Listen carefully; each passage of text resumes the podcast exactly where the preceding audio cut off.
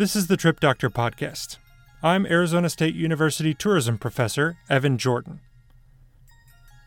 If you're interested in learning more about being an intelligent traveler, head over to the website at gotripdoctor.com where you can find travel planning resources, a blog about all things travel, and a traveler personality quiz. In the globalized travel environment of today, it's sometimes easy to forget that some groups of travelers have long been and are still yet sometimes marginalized during their travels. The Traveling While Black movement has grown to connect travelers who are interested in addressing marginalization and other issues faced by black travelers in the U.S. and abroad. My guest today is Dr. Alana Dillette, an assistant professor at San Diego State University.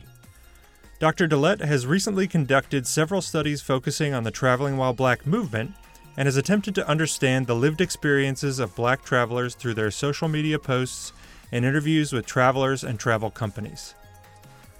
Her research has shown that while some destinations or organizations may still be less than friendly to people of color, traveling now more than ever is providing opportunities for hosts and guests to interact and expand their historical and cultural worldviews. She's also found that social media provides an avenue of communication for travelers that may have previously been disconnected from each other to share their experiences. People want to be seen as at, for who they are, right?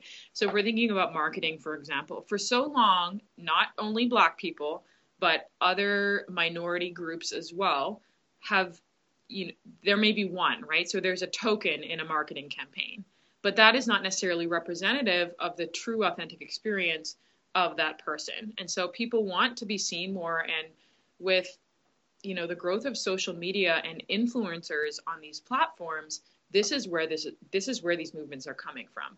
Finally i can easily go online and type in a hashtag and find thousands and thousands of people who have experiences just like mine. And all of a sudden even though i don't know these people face to face i feel at home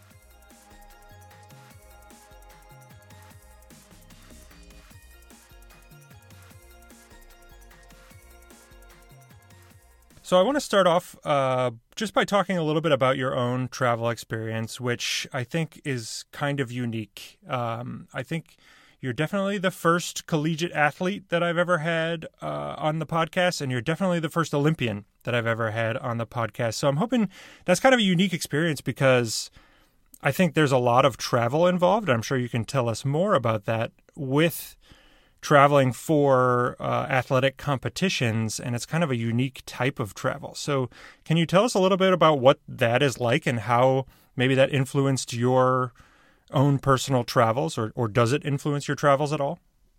Yeah, definitely. Um, so, as you mentioned, I, I was a swimmer. Um, I was a collegiate swimmer and then later on a professional swimmer where I competed for the Bahamas internationally. And so I grew up first, I grew up around tourism. Um, so a lot of people visit the Bahamas, and it's a really huge tourist destination. So I grew up with that as a part of my daily life. But in addition to that, at I guess starting at age 11, I started to travel regionally. So for us, that's within the Caribbean for um, swimming competitions. My very first one, I remember we went to Barbados in the year 2000, long time ago now. But um, I traveled there, and it's a really unique experience because everywhere you go you're representing your your nation right? So you're representing your country you're wearing your your country gear um, if, if you're winning medals they're playing your national anthem. So it's very linked to national pride and everybody else that you meet there is also doing the same for their country. So while you may not be traveling to all of those different countries you're learning from from people from all over the world and what it means to be a Barbadian, what it means to be from Trinidad and Tobago, etc. Um, and as I got older, I got to travel to you know further and further destinations um, away from me, so beyond the Caribbean, all around the world. Um, I, I want to say by the time I retired, through my international competitions, I had traveled to every continent except for Antarctica. Wow. Uh, is you know n- not many people get to go there. But so it really it afforded me to go a lot of places for sure. Um, and to meet people from all around the world. Sporting is very unique in that uh, when you get to the top level so you know, the World Championships, Pan American Games, Olympic Games, you're not only competing with other swimmers, but there are athletes from all different disciplines that are all there for the same um, goal, staying in the same village. And it's a very peaceful experience, I, I guess is the way that I could describe it, uh, because everybody's coming together for the same, you know, the same goal, right? And and it's a positive goal. Why we why we have all gotten there together. Did you have any time because I would imagine as as an athlete at the professional level, at the amateur level, you spend a ton of time training. And so you're traveling a bunch for competitions. You're spending a ton of time in the pool, I would assume. Do you have any during that time? Did you have any time to travel on your own, or was all your travel athletics related? So we're pretty lucky um, where we're able to mostly do half and half everywhere we went. So you're right. Uh, we did train a lot. And when you first get there, prior to competition, um, so if you're going somewhere really far away, for example, when I went to the Beijing Olympics, you know, we traveled almost, probably almost two weeks ahead of time. We spent a week in Singapore and then we traveled to Beijing and we got acclimatized to the village and the setting and the pool. And so all of that was really focused around getting ready for our competition. Um, we would do, you know, little things here and there, but after the meet, after you're finished, is when you got to have your real fun. Um, you know, because all the pressure's off and you don't have to worry about resting all the time or eating the right things, etc. Um, and so we would usually stay a couple of days to a week extra if we could, if our schedules allowed.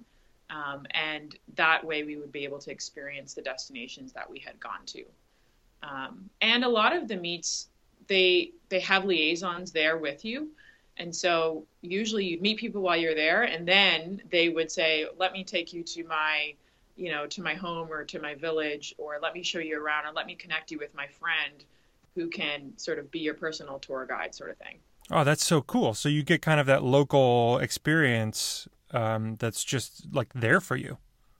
Yeah, a lot of times you do because during a lot of the games that I travel to, for those week or two weeks, you're kind of like mini celebrities in in that destination, um, because you know there's a lot of hype that's you know drilled up around the games. For example, so I'll give an example about. Um, I went to Rio de Janeiro, Brazil in 2007 for the Pan American Games. And everybody's wearing a placard with your face on it, so they know who you are, right? They know you're an athlete from somewhere. Um, and so you're easily identifiable. And at least all of the places that I went to, everybody was very welcoming and wanted to get to know you. They wanted to show you around. They were proud to display their destination to you. So they were really looking for those types of opportunities to, you know, to connect, but also to benefit economically as well from all these extra people that were there that otherwise would not have been there. It's so fascinating because you're a, a fairly young person, and it's so interesting to hear somebody say like I retired. Um, and I feel like that's really unique to athletics because you know all, most professional athletes by the time you reach you know your 30s like that's kind of it. Yeah yeah it is. You retired from your first career i guess. It's just this interesting concept to me because i'm 34 and i'm like i feel like i haven't really reached my prime yet but in athletics, it's like you're on the downward slope at that point. Yeah, I mean, in most sports, you are. I mean, there's there's select few who might make it to 40, but 40 is like old in in sporting terms, you know. But in the rest of the world, it's not. So you just got back from Ghana. You were uh, doing a research project there. Um, so yeah, fill us in. What what were you doing on that trip, and what type of research um, were you undertaking uh, when you were there? Like you mentioned, I recently got back from Ghana just about a week ago, actually, and um, I was there doing some research with a group called Traveling Black. It's a group of African Americans who travel from the U.S. mostly um, back to Africa for the purpose of roots tourism, which is broadly just attempting to connect back to where your um, ancestors would have originally came from. And so I was there doing a case study um, with this a group of about 10 people um, who had most of them this was their first time ever traveling to Africa or to Ghana or West Africa. Um, and so it was a really unique experience because I was a participant on the trip as well as the researcher, which is the first time I've ever um, done that. But it honestly, all in all, it was it was an amazing experience um, because if you have if you haven't traveled to Africa, first you should. Um, it's a very unique and authentic place, especially Ghana, because just because of the way that the people are, um, they speak English there, so it's very easy to connect with people and actually get to know people while you're on the ground um, in the country.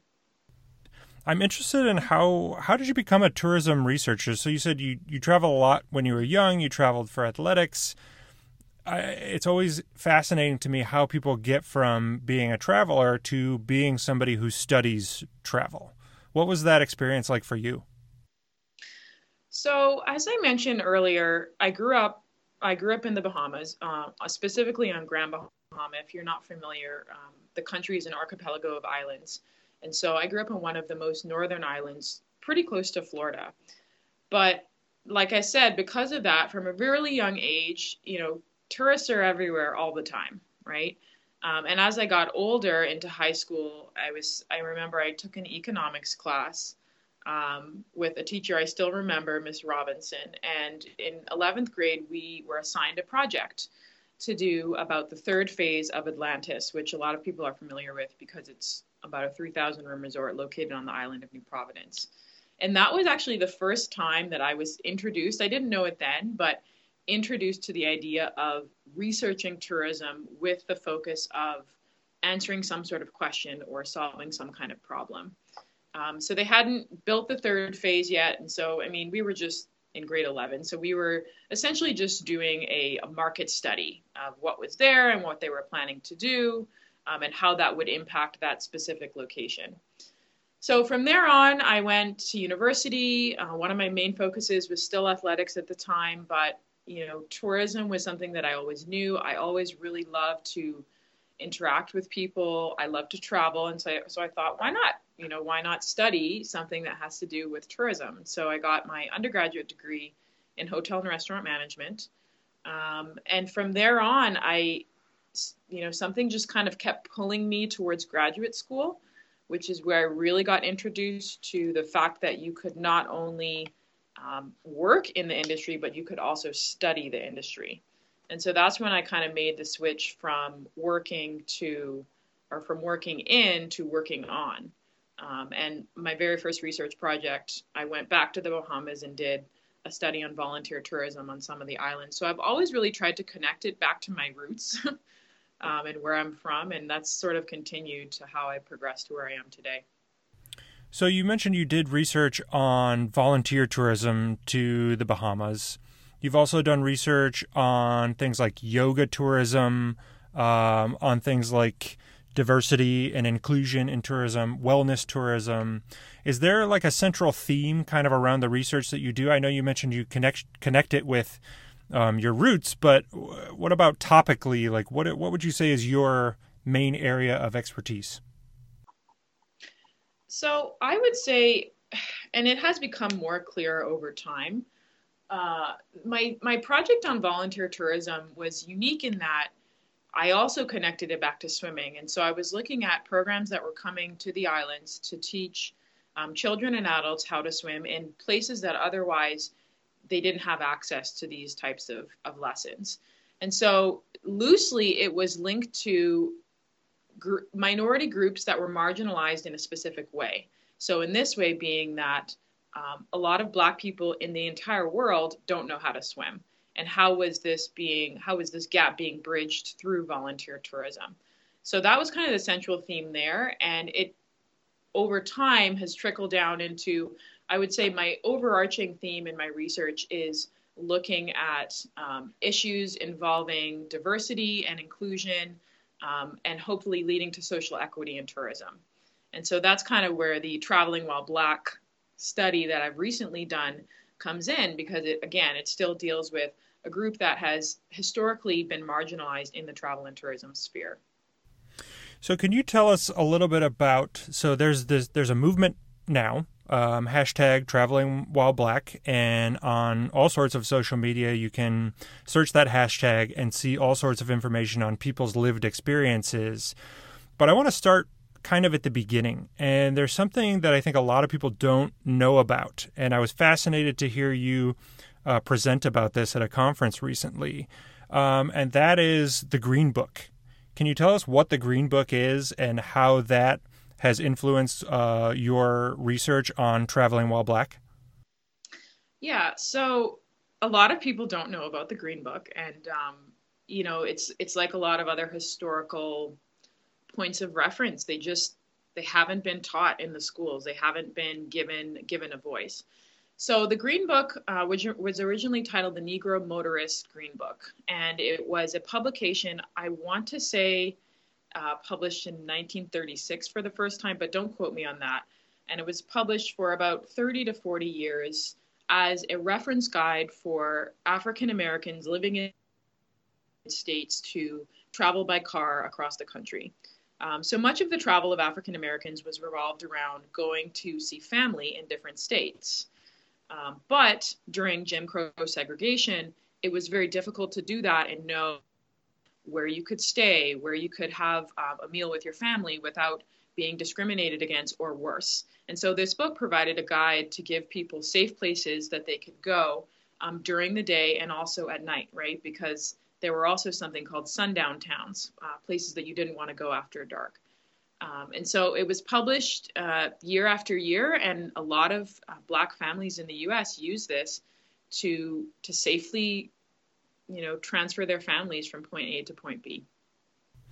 This is a, a topic that, to me, like it's, it's hard for me to imagine as a, a white male having this type of experience, and so that's I think getting this information out to the general traveling public to understand how black people in the United States for such a long period of time needed to worry about these things when they were traveling. And it sounds like from your current research that that sort of hasn't really gone away because there's been calls recently to sort of bring back the Green Book. And can you tell us a little bit about that? Yeah, so you know, I don't I don't want to dampen the entire um, the entire research project that we did. Um, and this project just as a caveat, I also did with my um, co-author Stephanie Benjamin at University of Tennessee, which you interviewed um, a little while ago. But I would say that the research that we did, which was looking at the lived experiences of African American travelers, um, while it did reveal some um, continuing issues of racism and microaggression while traveling, um, there still was hope in that. There were also themes that talked about um, transformation and very meaningful experiences that people had while they were traveling. But in general, most of the the the data that we analyzed came back and just talked about the fact that even though it's 2018, there still has to be a significant awareness of your black skin while you're traveling. Whether that's other people noticing it, choosing to touch your hair, or think you're a prostitute in certain areas of the world because of how you look. Um, there is there still has to be this awareness of who you are because people are are perceiving you or stereotyping you in a certain way. Um, some people did make comments about you know well there should be an, a new green book of sorts. Um, and actually, a study that I'm currently working on, also with Stephanie, about the Black travel movement, has um, preliminarily uh, reveal that as well, because there's something that's coming out of this called the Black Travel Movement. So it's not necessarily a green book in that, you know, we're still living in a segregated world and you can't go to this hotel, but a green book in that these are places that are going to be really welcoming to you. These are um, people that you should travel with who have similar experiences to you so you can relate to them. These are places or destinations that you should travel to that really want you to be here and want to learn about your experience. So it's more about that than it is about, you know, pure segregation like the Green Book was um, was looking at. So how did you, you you mentioned you you've done this research and you're continuing this vein of research. how did you get your data for this? Like, where, who did you talk to, and and what sorts of things did you ask them? So the data for the study that I recently presented, we actually pulled from Twitter, um, and they've made it pretty easy because of the because of hashtags, right? So hashtag movement um, started, you know, a while ago, and you can find hashtags on all different sorts of topics. But specifically within um, the world of African Americans, there's something called Black Twitter. So it's it's not necessarily it's not separate from Twitter, but it's a space within the Twitter realm where people talk about and share their experiences as Black Americans. So, for example, that's where the hashtag Black Lives Matter would have come from, and that's the same area that the hashtag Traveling While Black came from.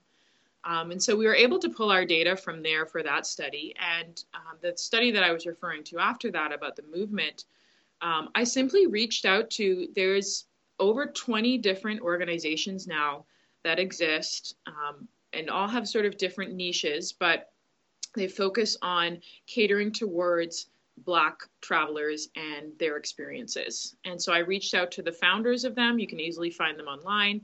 Um, just told them, you know, what we're doing. And, you know, they were, most of them were open. I got over 10 people to talk to me. And for this study, we, because it's never been done and because it's so new still, we started by just asking them, why did they start their company? Why did they think that there was a need?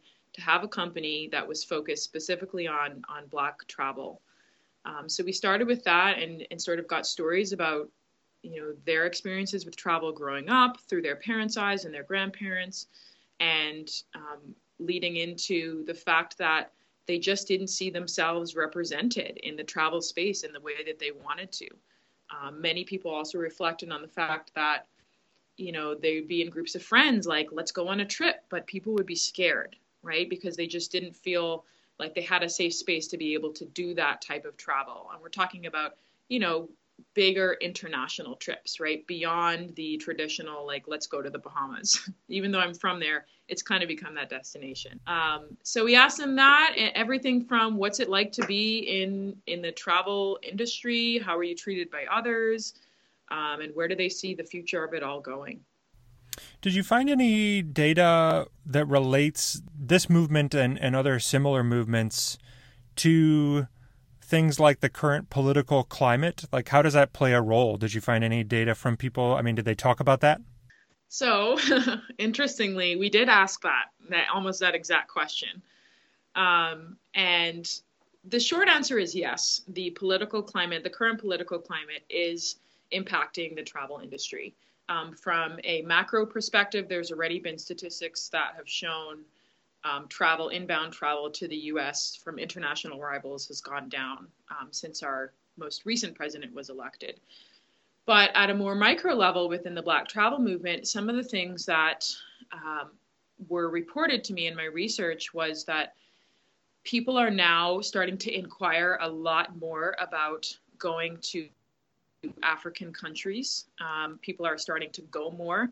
People are starting to not only want to visit, but also buy land, um, potentially for the future, rent apartments.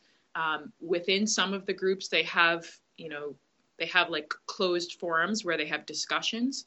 Uh, people are starting to talk about what if we have, what if we feel the need to have to leave? Where are we going to go? So we're now seeing travel moving from you know not just for leisure purposes or for experiencing different cultures but also like what if i don't feel safe here anymore because of the political climate where can i then go and how can i make a, poss- a possibility through my travel um, so we're seeing a lot of uptake in in people wanting to get their passports at the very least so that if they want to or need to they have the ability to get on an international flight and do you think this is, I mean, sounds like this is related to the research that you're now currently doing in Ghana. Like, how is that connected to people's heritage tourism?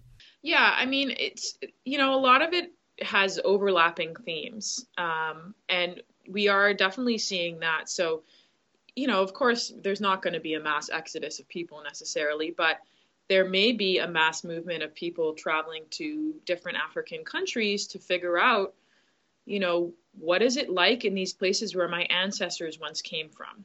So, for example, on the trip that I was recently on, um, not everybody, but there were some people who prior to the trip had done their ancestry. So, um, the one I saw was from ancestry.com. Um, and so this person had looked at their ancestry. Theirs specifically had Ghana as the number one place. I think it was 30% or something. And so that's why they were on the trip they went to ancestry they found out where their genetics say their ancestors came from and that's where they wanted to go um, so we're seeing a lot more of that of people actually wanting to go back to very specific countries or areas of africa to to just see what what is it like there right? Africa has been very demonized in western culture for a really long time. And so i think now we're really seeing the veil start to be lifted and people starting to say no, I want to know about, you know, I want to know about who I am and where I came from originally. Do you think? I mean, it, it's fascinating because I I actually took one of those ancestry DNA tests. Um, I want to say like a year ago or so, and it, it it's so interesting how certain people identify with elements of their heritage and your DNA test can either confirm or not confirm that. And I've had people who said, you know, I really identified like with my uh, my Irish heritage, and then they did a DNA test, and it's like you have five percent Irish DNA. so I, it, it's just fascinating that that is something that's driving people to travel, and it's just so cool that people have the ability to do that to see, you know, and of course where people where your relatives came from doesn't necessarily have to match up with your DNA, right? Because diasporas are unique in that you know people travel and their DNA might not be where they came from. Did have you done one of those tests? So I haven't yet. I um I've been thinking about it for a really long time and I am just one of those skeptics who I'm not sure I want to give my DNA to a company yet.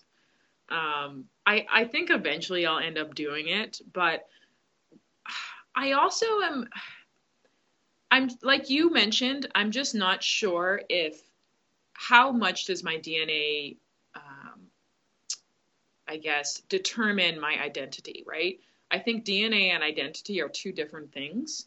And so I think you have to be careful with attaching too much of your identity to whatever you find out on that test and maybe prior to doing that which is what i'm kind of doing right now is track your lineage like tell your own you know cultivate and preserve your own story whatever that may be um, so i've already started to um, just do some research on my paternal and my maternal lineage um, interviewing my parents and um, my older relatives that are still alive so I don't know. For me, that's a little bit more interesting right now, and then maybe later on, I'm going to do my ancestry to to link up how how closely do the stories link to the genetics. So I want to I want to ask um, the traveling while black um, these organizations that are now being started and probably have existed for a while now, catering to a certain subset of travelers. Do you see this as similar to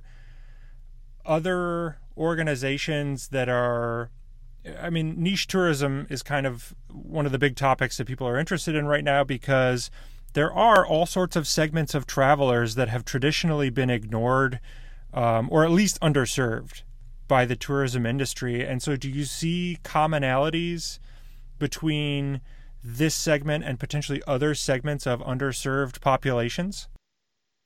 Yeah, I do. I I think that the commonality and the underlying sort of theme and need for these organizations and companies is people want to people want to be seen as at for who they are right? So we're thinking about marketing for example for so long not only black people but other minority groups as well have you know there may be one right? So there's a token in a marketing campaign but that is not necessarily representative of the true authentic experience of that person. And so people want to be seen more and with you know the growth of social media and influencers on these platforms this is where this this is where these movements are coming from finally I can easily go online and type in a hashtag and find thousands and thousands of people who have experiences just like mine. And all of a sudden, even though I don't know these people face to face, I feel at home. And these companies are giving people um, avenues to go and travel and meet these other people face to face and experience um, a trip together. So, yeah, I, I don't think it's you know any different than than any other kind of minority travel group that's that's wanting to be seen and heard. Do you think there's any chance that I, I, I think it's very important for these organizations to exist and to provide to provide those services and to help identify places that are friendly or places that are um, particularly open to people of color or whatever population it may be in terms of travel experiences. But I'm just wondering do you think that having resources that help you travel to places that have already been identified as friendly to someone like you. Does that in any way, do you think, increase sort of insularity between groups of people? Like, does it remove the chances that you'll have a positive interaction with somebody that may have had biases before but could be changed w- through a positive interaction? If the groups are to only focus on traveling to places that are already say a majority black country or a country that's very welcoming to um, to black people or African Americans, then yes, that would be true. Um, but and maybe I misrepresented, but the groups they're going everywhere, right? So it's actually a little bit the opposite in some places where they're taking, you know, there's some, not all the trips are like this, but there are some um, really large trips. For example, I know there's one that goes to Dubai in December and they take like 500 people or they organize for 500 people to go at one time in this one place. And so they're then having an impact on the destination where otherwise they may not see that many people of color in that destination at one time. Okay. And so, yeah, so I think, and I think you're right. I think it's important to show up in places that, you know, maybe never see somebody who looks like you, right? My husband went to Russia some years ago and he said that people treated him like a celebrity because he's a six seven black man with crazy hair and he was in some rural communities in Russia, right? So yeah, go to places where maybe you might traditionally feel uncomfortable to you know, to expose yourself and expose other people to your culture as you're at the same time being exposed to their culture. That's so. I mean, it's so cool as as a transformative experience for people. I mean, that's one of my favorite things about travel and tourism is that you do you you see all sorts of people who you wouldn't normally maybe in your everyday life interact with, and it does help increase people's open-mindedness and cultural awareness and just knowledge of people who are not like uh, maybe not like yourself. And so I think it's very cool that those types of trips are being organized and providing opportunities for those types of, of awesome interactions. Yeah, and I think, I mean, that's my favorite part about travel, right? It's just seeing how other people live um, because we can all get stuck in our bubbles no matter who we are. Um, and I think travel affords you that ability to see, to see outside of your bubble, outside of your world. So I love that about our industry and what I get to do. That's that's one of the things that I tell people all the time is the more places that I go, the more I realize that everybody's the same. Like people just want to wake up and spend time with their family and their friends and you know have a job and you know be able to come home and spend time with their kids like all those things everybody just wants to do that mm-hmm. and it's just yeah. it's it's fascinating to me that that sort of travel has has shown me that and has the opportunity to show uh, everybody that. Yeah. Um, and it doesn't mean you have to go to super distant countries. It can be, you know, within your own country. There's um, even within the U.S. There's all sorts of different cultural pockets, even in like in your own state. Oh yes, it's yeah. that's something that I I think sort of goes under discussed is that even within like I live in Arizona, you know, northern Arizona totally different than southern Arizona, culturally, sometimes linguistically, um, and so that's just that's just fascinating to me. Yeah, and that's one of the things I think within this within within this movement and just the general um, climate of social media influencing and sharing is that we have to remember you know not everybody has the resources whether it be money or time um, or ability to travel across the atlantic ocean right?